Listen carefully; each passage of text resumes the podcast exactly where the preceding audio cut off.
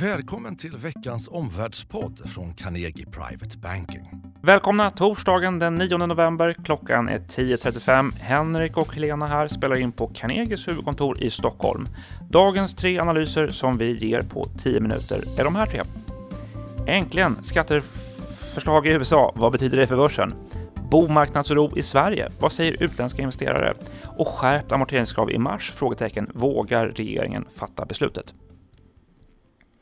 Helena, idag är det nästan exakt ett år eh, sedan Trump valdes till president. Eh, skattesänkningar har ju faktiskt lyst med sin frånvaro. Nu i veckan fick vi ett första något mer detaljerat förslag. Eh, lägre skatt för både företag och hushåll låter ju positivt. Vad tyckte börsen? Vad händer nu?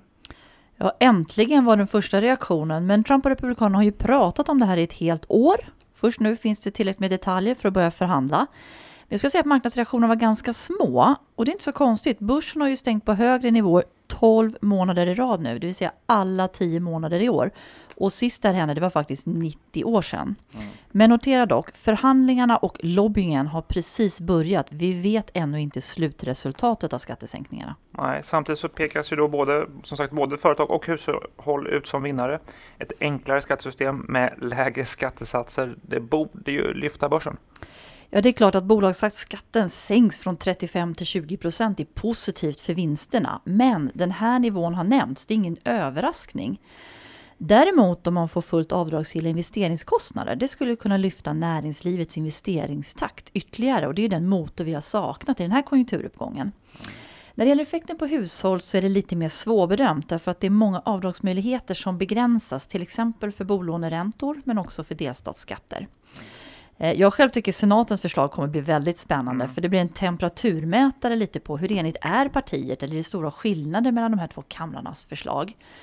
En för urvattnad och försenad eller till och med utebliven reform det skulle vara negativt för börsen och för dollarn. Mm. Jag träffar många investerare som är skeptiska till att eh, Republikanerna ens klarar av detta. Finns det några faktorer som talar för att det verkligen blir en skattereform? Ja, det gör det, men jag tycker upp till bevis är en klok inställning. Men två viktiga aspekter som talar för en ökad sannolikhet för att det blir en reform, det är dels att det är kongressval hösten 2018. Mm. Och om Republikanerna vill bevara sin majoritet, då måste man leverera något till hemmaväljarna och skattereformen är ju ett sätt. Det andra faktorn är att budgetramarna är faktiskt redan klara.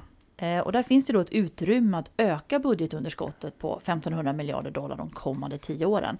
Så nu behöver Republikanska partiet då bara enas sinsemellan. Hur ska man använda det här utrymmet? Just det. Och kanske en tredje faktor också, att Republikanska partiets finansiärer trycker på förstås för en bolagsskattereform och det spelar, sätter en press på alla inblandade senatorer och kongressledamöter. Absolut. Eh, tidsaspekten är förstås kritisk, tiden talar emot Trump. Eh, när ska det här vara klart? Ja, Trump har sagt det tydligt. Han vill se att förhandlingarna ska vara klara till jul. Till jul. Vad är din korta slutsats?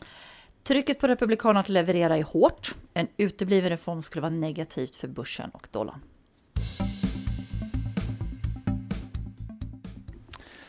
Från staterna till Sverige. Eh, Helena, vi har ju i tidigare poddar pratat om oron på den svenska bomarknaden. Eh, vi noterar nu att den tunga börssektorn bank har gått eh, svagare den senaste tiden. Vad är din bedömning av läget?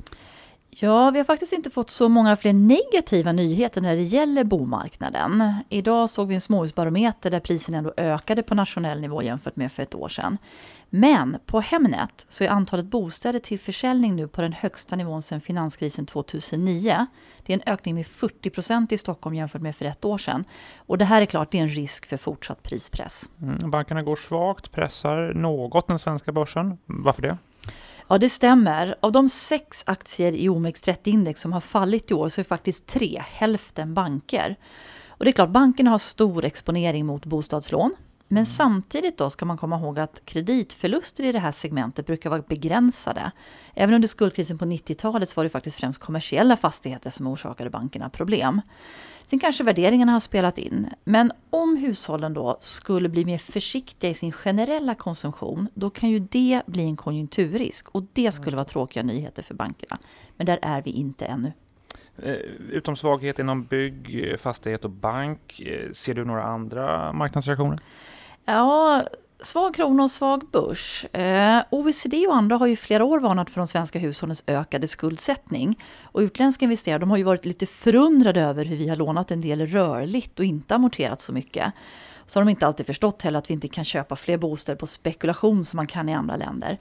Men nu tar vi ju steg för att begränsa det här. Vi har infört amorteringskrav. Men jag tror ändå att de här svagare signalerna sätter liksom spotlight på den här risken och skapar en viss oro bland utländska investerare. Mm. Och den här oron tror jag, det kan vara en förklaring utöver då Ingves förlängda mandat och lätta penningpolitik till att kronan har försvagats och inte bara mot dollarn utan även mot euron faktiskt. Mm. Viss misstro från utländska investerare alltså. Vad är mm. din slutsats för svenska investerare? Ja, de ska absolut vara vaksamma och följa bomarknaden därför att en eskalering kan skapa konjunkturoro och pressa valutan. Ja, fråga tre. Henrik, till det här området har ju också en serie regulatoriska förslag som påverkar finansieringen på bomarknaden. Mm. Mest aktuellt är kanske amorteringskravet. Men vad ska man som investerare hålla koll på? Ja, om man som investerare är intresserad av både bomarknaden och fastighetssektorn så finns det verkligen skäl att hålla koll på pipelinen med olika politiska förslag. Förutom då amorteringskravet så är ju också utfasningen av räntedraget ett förslag som ligger på agendan. Det är dessutom två stora skatteförslag som berör kommersiella fastigheter. Dels ett eh, nytt sätt att beskatta försäljningen av fastigheter, ett skarpare sätt, eh, skärpt beskattning på fastighetsförsäljningar. Och dels eh, det fjärde förslaget då i luften, förslag om eh, nya ränteavdragsbegränsningar för bolag. Egentligen en ny design på den svenska bolagsskatten. Det kan verkligen påverka både fastighetsmarknaden och förstås också fastighetsmarknaden fastighetsbolagen på börsen. Så fyra mm. förslag att hålla koll på. Ja, men mest närliggande tid verkar ju då förstås förslaget om skärpt amorteringskrav vara. När ska det här beslutet fattas och av vem, Henrik? Ja, det är del, processen är nära i tid, får man verkligen säga. Det är nu på måndag, den 13 november, som Finansinspektionens styrelse ska dels besluta om eh, utformningen på förslaget och presentera förslaget. Det är faktiskt direktsänd eh, presskonferens klockan, klockan mm. ett, klockan 13 på, på måndag.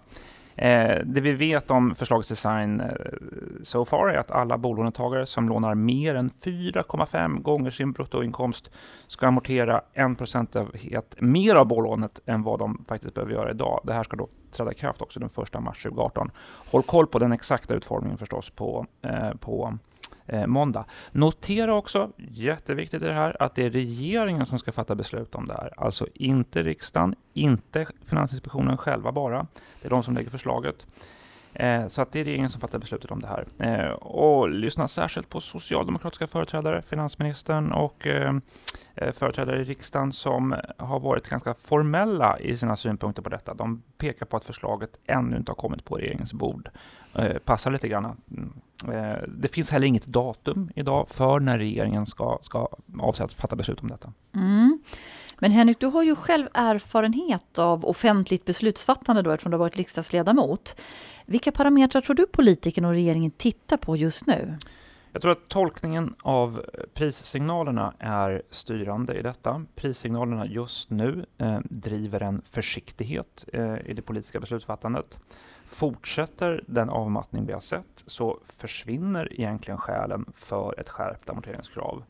Eh, dessutom så går vi ju in i slutet på den politiska cykeln. Vi går mot ett valår som oftast driver riskminimering. Eh, Ehm, notera också det politiska läget här. Även om det är regeringen som fattar beslutet så har Moderaterna tagit ställning mot ett skärpt amorteringskrav just nu. Eh, det gör att regeringen skulle vara då ensam med att bära ansvar för detta. Uppsidan av att ta ansvar för finansiell stabilitet är kanske inte någonting som, som eh, väljarna belönar Eh, eller belöningen är i varje fall begränsad från väljarna får man väl säga. Risken, risken i det här är ju snarare då att du som beslutsfattare i värsta fall medverkar till ett eh, kraftigare boprisfall som riskerar då utmana både finansiell stabilitet och eh, också konjunkturen eh, under, ett, under ett valår. Mm. Man, man, är också rädd att göra flera saker samtidigt. Händer saker på marknaden? Eh, hur agerar Riksbanken? Hur fungerar då ett eh, nytt regulatoriskt eh, regelverk som mm. ett skärpt amorteringskrav? Så Henrik, vad är din bedömning? Eh, på kort sikt så är utsikterna för regulatoriska förändringar som ett skärpt amorteringskrav, de, de är begränsade. På medellång sikt däremot så är det en press mot offentligt beslutsfattande att skapa en bättre fungerande bomarknad, både för större tillväxtpotential och för finansiell stabilitet. Så efter valet 2018-2019 så finns det möjligen förutsättningar för en större överenskommelse om bomarknadsreformer. Så om vi ska göra en liten kort sammanfattning av allt det här intressanta Henrik, hur lyder den då? Prissignalerna just nu driver försiktighet i det politiska beslutsfattandet. Mycket talar för att regeringen kommer att passa på ett skärpt amorteringskrav. Mm. Ja, dagens tre slutsatser vi tar med oss det är nummer ett, skattesänkningar närmare USA, men en utebliven reform skulle dämpa börs och dollar. Nummer två, bomarknadsoron har pressat banker och riskerar faktiskt att fortsätta pressa kronan. Nummer tre, prissignalerna på bomarknaden driver just nu försiktighet. Mycket talar för att regeringen avstår från att fatta beslut om ett skärpt amorteringskrav. Nästa vecka har Carnegie Private Banking öppna event i både Göteborg och Malmö. Det är vår After Work, Carnegie efter börsen, som är en mötesplats för investerare, entreprenörer och våra vänner. Onsdag den 15 november då är det Carnegie Efterbörsen på Handelskammaren i Göteborg med bland annat fastighetsmagnaten Erik Selin, VD på Balder på scen. Och på torsdag den 16 november då träffas vi i Malmö Börshus. Om du är intresserad, anmäl dig gärna på carnegie.se, EBGBG för er i Göteborg eller carnegie.se EB Malmo för er i Malmö. Välkommen och på återhörande också i Omvärldspodden nästa torsdag. Tack för att du har lyssnat på Omvärldspodden från Carnegie Private Banking.